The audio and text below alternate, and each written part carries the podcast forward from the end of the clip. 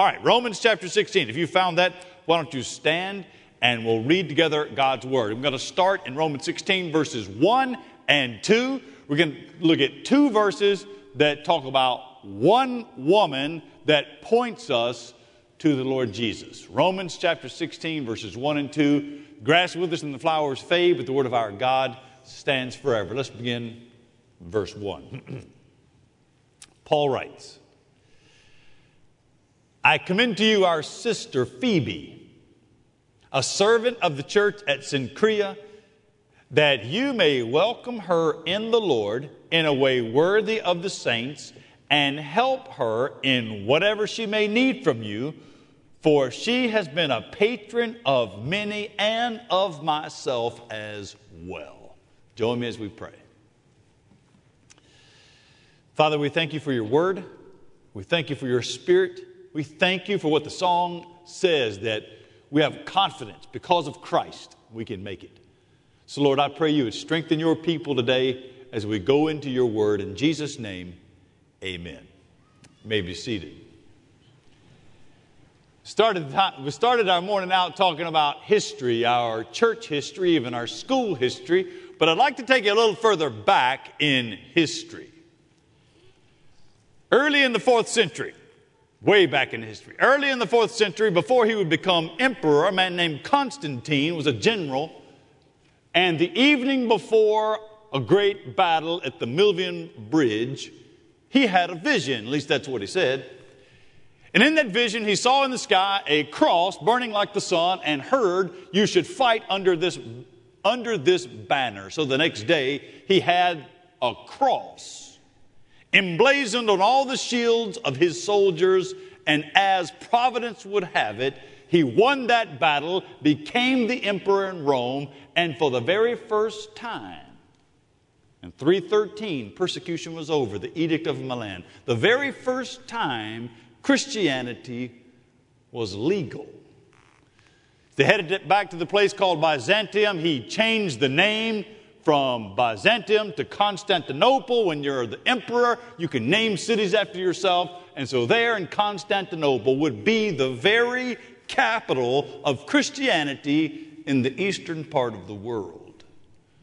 That Christianity needed some boundaries because you had heresies going here and there, and by 325, you have what would make us Orthodox, the Council of Nicaea with the Nicene Creed. Some of you know that creed and Constantine was the one that called that council.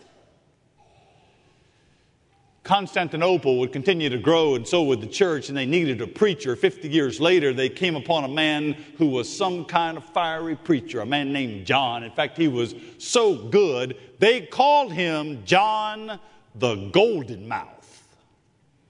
I wish somebody would call me Golden Mouth. I get big mouth, but never golden mouth. John the Golden Mouth, we know him as John Chrysostom, would, would preach with such conviction and such piercing sermons. Sometimes his sermons were so piercing that the emperor would have him ejected from his church. Got to be careful how you preach to an emperor.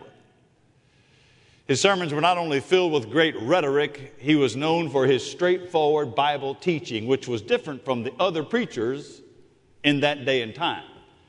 Bishops in the fourth century normally would take the Bible and read it and then assume there's some kind of allegorical meaning. In other words, it can't mean what it says here, it has to mean something else, and they could just make up what it. I mean, if you're going to preach an allegory, you can just make up what you wanted to say, not, not John the Golden Mouth. John the Golden Mouth said, Look, you need to read the Bible and preach the Bible and the plainest reading of the Bible is the surest reading of the Bible. He loved to preach the Bible, and especially the book of Romans. When he got to Romans 16, where we are this morning, he stopped at this chapter. And he spoke to the preachers that were under him, and he said, If you're going to preach this chapter, you need to slow down. Don't, don't rush through it. Because it's a gold mine. And people who mine gold are careful about even the smallest fragments that they might find. We're going to take the next few weeks through November, we'll be done in November, and just slowly go through some of what we see in chapter 16. A man named Paul who wrote this letter, and if you're just joining with us, a man named Paul wrote this letter called the book of Romans. He wrote it to a small church in a big city called Rome. He wrote from a place called Corinth. Paul, who wrote most of the New Testament, pauses in chapter 16 in two verses to highlight one woman whose name is Phoebe. Now, for those of you that watch a lot of TV, you're going to recognize that name Phoebe. You're going to think about the show Friends, so get it through your mind and be done with that for a moment. Because I'm going to say Phoebe about 50 times this morning. I don't want you thinking about that show while I'm preaching it. Phoebe. Phoebe is a woman that was never mentioned before. We don't hear anything about her. She'll never be mentioned again. Now, when you read verses 1 and 2 in chapter 16, at first glance, at least to me, when I read it the first time, I thought, what was I thinking that I could get a sermon out of verses 1 and 2? But after looking at it this week and spending some time with it, and we're closing down in the next couple of weeks, as we're closing down the book of Romans, I think it's good for us to heed the Golden Mouth's advice. It's good for us to heed John Chrysostom's advice that we need to be careful and look at even the smallest fragments of gold found in this passage. And so this morning, what I want to do is what we normally do is just reach into the Bible, scoop into the Bible, and let's let's pull out this woman, Phoebe. What I want to do is just hold her up just for a little while, and let's together look at this woman named Phoebe and see what we can learn about how we can better follow Christ by looking at her life. Here you have, in a woman named Phoebe, a genuine first century Christian. Now, I want to put it like this about Christianity. We'll just put an umbrella over it genuine. It's too bad that you got to put a prefix on Christian because Christian really doesn't mean much anymore, so you need to put genuine there. A genuine Christian, or you might say it like this Genuine Christianity is grace in action. Genuine Christianity is grace. Put your faith in Christ. God has given us that grace. We are saved by grace through faith in Jesus, but it's grace that then leads to action. Let's see if we can't learn some things from Phoebe's life. There are a couple of things I want you to see. Here's the first, here's the first one. Number one, a genuine Christian. Are you a genuine Christian? A genuine Christian obviously loves the Lord. A genuine Christian is somebody that you don't have to ask, Do you love God? You see it in her life.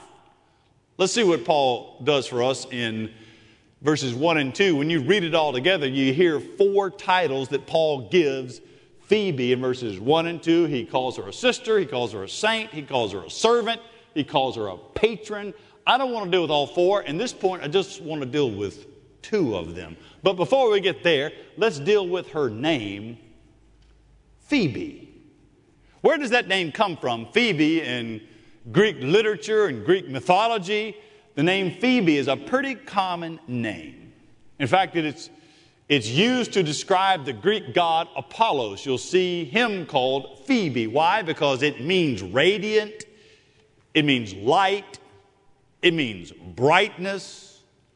Oddly enough, when you go through the records, you'll find that this name, Phoebe, is found many times in the lists of Greek slaves. It could be that Phoebe was a freed woman. She once was a slave and is now freed and has really made a great living for herself. We really don't know. Could have been that. We do know that she lived in a place called Cenchrea. We know that because Paul says that. She's a servant at the church at Cenchrea. Cenchrea was a port town close to Corinth. So think of how Mint Hill or Harrisburg is close to Charlotte. That would be Cenchrea to Corinth. She lived there as a woman that was saved, maybe out of slavery. Who knows what her former life would be? Now, what I found interesting was that she didn't change her name. I say that because when Saul was saved on the road to Damascus. A lot of people think, well, God changed his name on the road to Damascus from Saul to Paul. Go back and read the story. That's not what happened. he was saved, and over the course of time, his, he changed his name probably to Paulos to make it more Greek. Why didn't she? I think that Phoebe kept her name as part of a reminder of the redemption of Christ, what he does with the lowest and least of people, what he does with the worst of sinners, with the, those that might would be forgotten, what Christ does for sinners and for the lost. Paul does give her two, two titles that I think go together. The first one is down in verse 2. I'll start there and work backwards. It's the word saint. You might see it down in verse 2 where he says you ought to give her the respect worthy of a saint. What a great thing for the Apostle Paul to say about someone.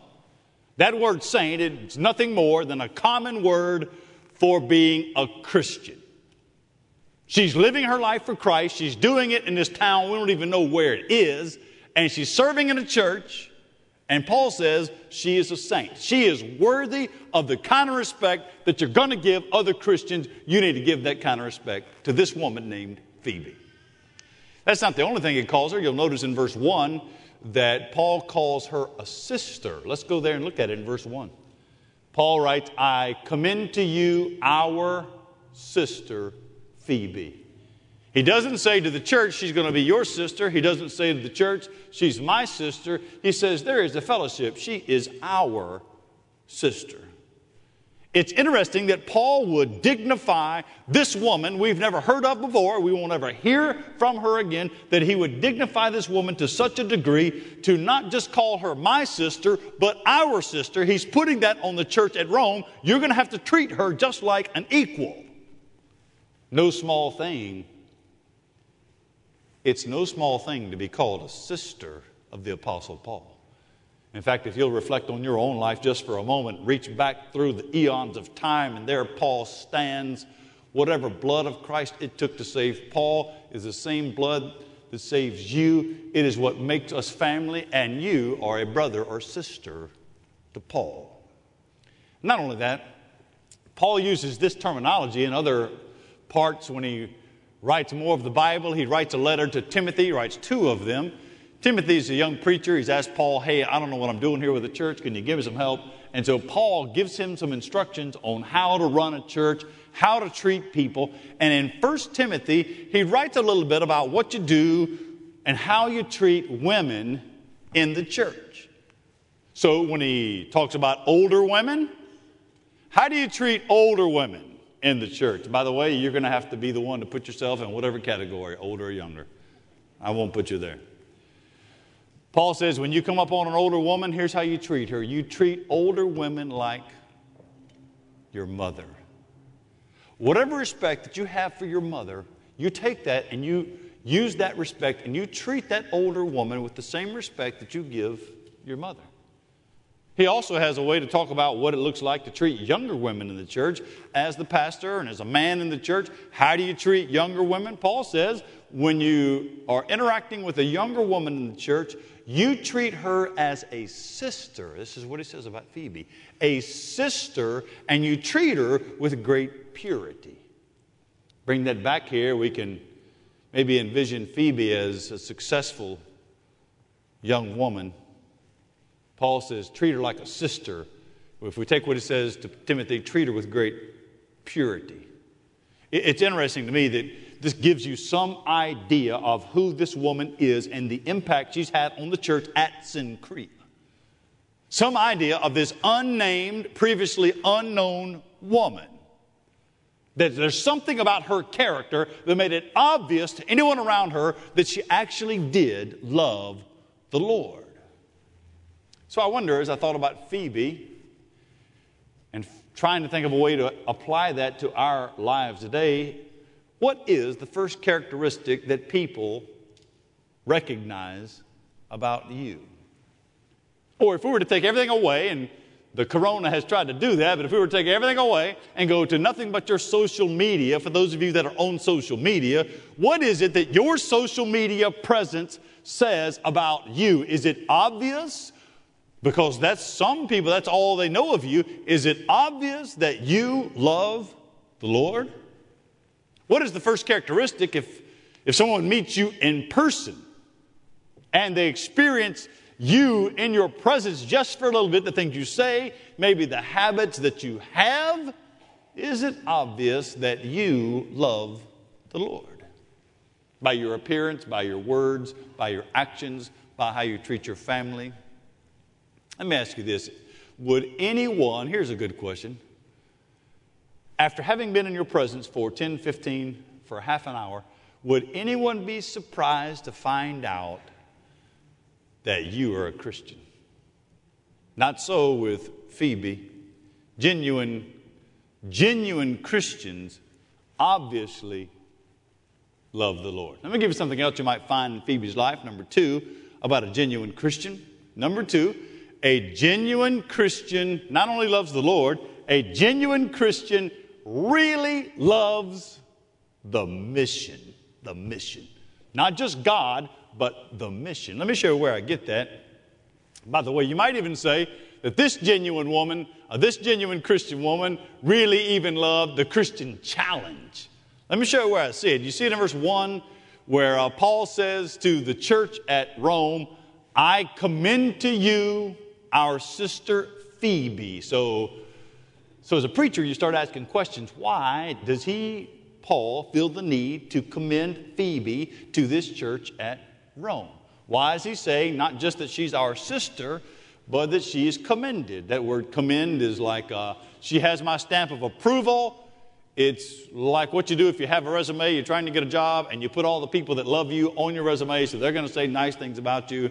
Paul is on Phoebe's resume, and he's saying, Look, you, you sh- I commend, she's great. If, if he were on a resume, he'd be saying, You need to hire this woman. Why is he commending Phoebe to Rome? Well, if you read verse, if you read chapter 16, and I hope you will, is name after name after name, almost 30 of them in there. And almost everybody mentioned in chapter 16 is already in Rome. Phoebe is living in Cenchrea. She's living back in Corinth where Paul is. She's getting ready to travel to Rome. Now, remember Paul and all his traveling, the shipwrecks and the trouble he got into? That's why I say, say she's really brave and willing to take a risk. She's getting ready to go to Rome. Paul is finishing up what he's been writing. He folds that letter up and he puts it in Phoebe's hands. Almost everybody agrees she's the one that carried the letter to the church at Rome. She's going to carry this letter, the book of Romans. One old, one old preacher said that um, never was there a greater burden carried by such tender hands in all of history. This woman, Phoebe, would travel the 600 plus miles on foot, on a boat, who knows how she got there, from Corinth to Rome. I mean, just think about it now. Think about the responsibility. She didn't know that, I mean, for her, it's a letter, she didn't know the impact of what that one letter and her faithfulness and bravery would do for the rest of Christian history. What was in that letter? Packed in the book of Romans, in that letter is, is the theological history of the Christian church. There in the book of Romans would become the ground that John Chrysostom stood on to preach salvation by grace alone, through faith alone, in Christ alone. There in the book of Romans would be the power that would change a man named Augustine as he walked through the garden and heard the voice say, Take up and read, Tolle Lege. He looks down, and there's the book of Romans, and Augustine is radically saved and shapes the early church theology. The book of Romans. The book of Romans would lie dormant for a while until a German monk is reading and praying and thinking and being challenged by Romans, and he's awakened in the 15th century, we celebrated it yesterday, he's awakened to believe that the just are saved by faith. We are justified by faith and not these works. He would nail it on the church door at Wittenberg and start the Protestant Reformation because of the book of Romans. 200 years later, off the continent, across the channel in England, there would be a depressed Anglican priest, a young missionary named John Wesley. He and his brothers would start the Methodist Church. They tried to do it with a bunch of Indians over in America. It didn't work out. They came back to England and were depressed. They showed up at Aldersgate, a place called Aldersgate. Went to a meeting just to hear a lecture, as they often did. And there at this lecture, the man started reading, now listen to this, started reading a commentary written by Martin Luther on the book of Romans. And as he read the introduction to the book of Romans, John Wesley said, I did feel that my heart was strangely warmed. And he was converted, book of Romans. If we didn't have the book of Romans and if Phoebe didn't make it, how would we know the Roman road? How would we know that the wages of sin is death? How would we know that all have sinned and fallen short of the glory of God? How would we know that while we were still sinners, Christ died for us? How would we know that if you will confess with your mouth that Jesus is Lord and believe in your heart that God raised him from the dead, that you'll be saved, that, that whoever, whoever calls on the name of the Lord will be saved? So much packed into this book. If Phoebe didn't make it to Rome, carrying that letter, we've been through 10 months of of really hard times. Without Romans, we wouldn't know that for those that love God, all things work together for good. Paul wrote this letter, folded it up, put it in her hands. She took the mission. And that one woman that we'll never hear of again, she could never know the profound effect of her one act of faithfulness, she could never know what kind of impact she would have on us almost 2,000 years later. She never mentioned again one act of brave, brave faithfulness. I wonder. I wonder if you underestimate your contribution to the mission of the church. I wonder what you might be doing right now as a faithful man or woman of God that is part of what God is using to keep the faith alive in Charlotte, North Carolina. I wonder what kind of quiet, determined faithfulness of a strong woman or a strong man that loves Jesus that God is going to use at Hickory Grove. You see, a genuine Christian, a genuine Christian loves the Lord, a genuine Christian loves the mission. Let me give you a third one to think through. Number three, a genuine Christian loves to serve. Serve. Let's go there in verse 1. You'll find the big word that Paul uses to describe her right there in verse 1. Paul writes, I commend to you our sister Phoebe, a servant of the church at Cenchrea. Look how he describes Phoebe, a servant of the church at Cenchrea. That word servant, it's where uh, it comes from the Greek word diakonos, is where we will eventually get the word deacon. It means that she was active there and serving. Most believe, as I've read about Phoebe, most people believe that Phoebe was fairly well to do. That is to say, she had plenty of money, probably made it as a successful businesswoman, and yet, even though she's kind of climbed this pretty difficult ladder in the Greek world, she's still willing to be called a servant in her church, Cenchrea. Now, that word diakonos, it is where we get the word deacon. And some people want to say that, that Phoebe was a deacon. I think you are reading backwards. The office of deacon would show up years later. I think what Paul is simply saying is that here is this faithful, strong, confident, hardworking, smart, committed woman that is a member of this church and serving the church. She's financially well off. She might even be rich, but she's given herself and she's proving herself by serving at the church. That seems to be the major point that Paul is commending her for. Not that she's rich, not that she is a great businesswoman, not that she is uh, savvy in details, is that she has given herself to helping the church in a real, tangible, discernible way. That she's come to this church at Cenchrea in Corinth, and she didn't come to the church and say, I wonder what this church can do for me, or what am I getting out of being a member of that church instead of being a consumer. She decided to be on mission and says, How can I actually serve? That's the word. How can I serve the church? So the question is for you Do you love your church? If you're a member of Hickory Grove, you've joined this church and part of the body of believers here, do you love the church that God has brought you to? If, if so, how are you personally serving the Lord at church? All, all of us here, those of you that have been growing in the Lord, we find a way not just to be in church and worship, and it's vital, but find a way to actually serve the mission of the church. I wonder so often, why is it hard?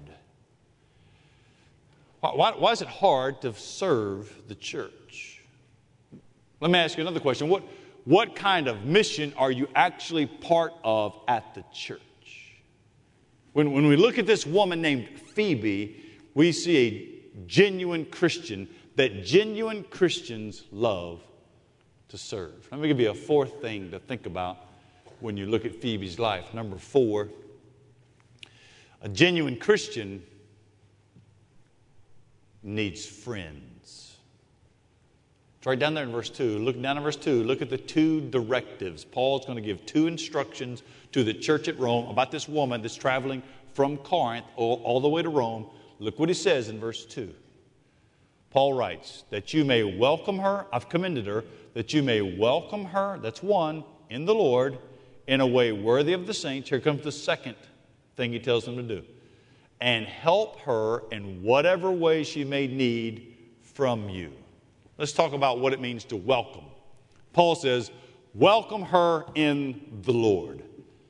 That word welcome means more than it does to you and I. It has sort of lost its punch in the church world. We'll put out on the sign, everyone is welcome. That is some sort of weird passive way that really says nothing. Everyone welcome. You're all, or you might say this, you're always welcome. That's not what Paul is saying here. That's passive. Paul is saying be active. I want you to go and get her, and I want her to feel like she's part of the body from the very moment that she walks into that that she walked into that church. Your Bible might even say, receive her. It's the same word that Luke will use. I'm reading through Luke right now in my devotional life, and yesterday morning I got to Luke chapter 15. There in Luke 15, he tells us, Luke does, that Jesus sat and ate with sinners and received them to himself. Take that word, bring it over here, and Paul says, when she comes, you receive her. It's the idea of bringing her into the fellowship. Some of you sitting right here know how hard it is to feel like you are actually part of a church. I mean, think about this situation just for a moment. It could be really awkward. Here is this Greek woman carrying a letter written by a Jewish man that is written to a Roman church. There are all kind of ways this could go poorly, and so Paul writes here, when she gets there, you bring her into the body. And, and notice what he says, you welcome her in the Lord. In other words, you might not have any common interest, you might not have, have things that make you want to do things together. You might not binge watch the same shows on Netflix that hold you together. Paul said, none of that matters. You welcome her how? In the Lord. That is, the crucified, risen, reigning Lord Jesus is Lord over the two of you, and the reigning Lord Jesus is enough to hold even the most opposite people, even the most opposite of us, together. Something else down there in verse 2, something else we want to mine out a little bit that speaks about Christian fellowship. You'll see it probably already, has to do with the word help. Let me show it to you. Verse 2 that you may welcome her in the Lord in a way worthy of the saints and help her in whatever she may need from you. Help her. That is an interesting word. It's worth circling and thinking about. It's the Greek word peristomai. It means to stand beside or to stand by. to stand next to someone, especially when she is alone or in trouble, to stand beside him. This is the word. This is the word that Paul used when he wrote to Timothy in 2 Timothy chapter 4. We Go read the chapter sometime. 2 Timothy, Paul wrote to Timothy, and it's one of those times we get a snapshot of his soul and how he's been hurt. And Paul says, Everybody has abandoned me. There, there's a man named Alexander the coppersmith, and he did me a whole lot of harm. He, even heroes get damaged. Paul says, He hurt me pretty bad. Paul says, I feel alone. Everyone has abandoned me. There's no one to stand beside me. And here comes this word, peristomai. But Paul says in that chapter, verse 17, But the Lord stood by me. Peristomai, that's that word. The Lord stood by me and strengthened me. Now take that word, bring it over here. Right here, Paul says to uh, the church at Rome, when Phoebe gets there, help her. Go stand next to her. Because although she's strong and confident, looks like she's got her act together, every Christian at some time or another needs somebody another brother or sister to get up there and stand with them to help. You get so busy sometime or preoccupied or, or driven by a task that you miss the chance to stand and help. Don't assume that just because somebody seems confident, don't assume that just because somebody seems capable or, or, or, like she has it all together, that she doesn't need somebody just for a moment to come over there and stand. So let me ask you a question with that in mind. Who are you intentionally helping? Outside of your little uh, group, your tribe. We all got a tribe, right? I'm talking about outside of that. Who are you? Because Phoebe was a stranger. Who have you, in the, in the last, let's just say six months, who have you befriended to such a degree in the last six months that you have stood by that person? You see, a genuine Christian, we certainly want to obviously love the Lord. A genuine Christian will love the mission. A genuine Christian will serve the church. But a genuine Christian needs real friends.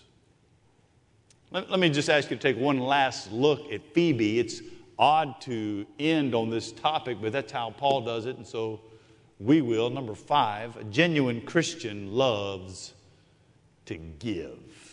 Do you see her there? It's at the end of verse 2 how he describes Phoebe. Look at the very last thing Paul says about this woman named Phoebe down in verse 2. That she has been, do you see it in verse 2? That she has been a patron of many. Patron is nothing more than financially supporting someone, protecting them by making sure they have enough money. And Paul says that's what this rich woman has done. She's been a patron of many and also of me. This woman coming into your church, she's successful. She has enough money, not just to support my ministry, she's been supporting ministry all over the place in Corinth. God has used her. That, that she made supporting the gospel mission part of what she gives herself to. She gave what she had, and evidently she had a whole lot. Life of one, isn't it good that Paul did this for us? The life of one faithful woman held up in front of us, held up before us to encourage us to live our lives for the Lord Jesus Christ. This morning, as we close together, and I think now is a good time to do that, I'd like just to ask you a few questions. As I do, let me invite you to bow your heads as if you are ready to pray. But before we pray, let me ask a couple of questions. Here's the first one. Think, think about it with me. How obvious is it? How obvious is it that you are changed? That you really do love Christ above all? Do people know that after being in your presence? Do people know that when they see what you post, if they go and look at your presence on social media? How obvious is that? When it comes to the church, are you just coming to the church or do you actually love the mission of the church? Do you love the church, the church of Christ, the body of Christ at Hickory Grove? This woman, Phoebe, was a member of a local church. She was at the church in Cenchrea, Paul says, is one specific place. Here at your church, let me ask you this what next thing do you need to step into?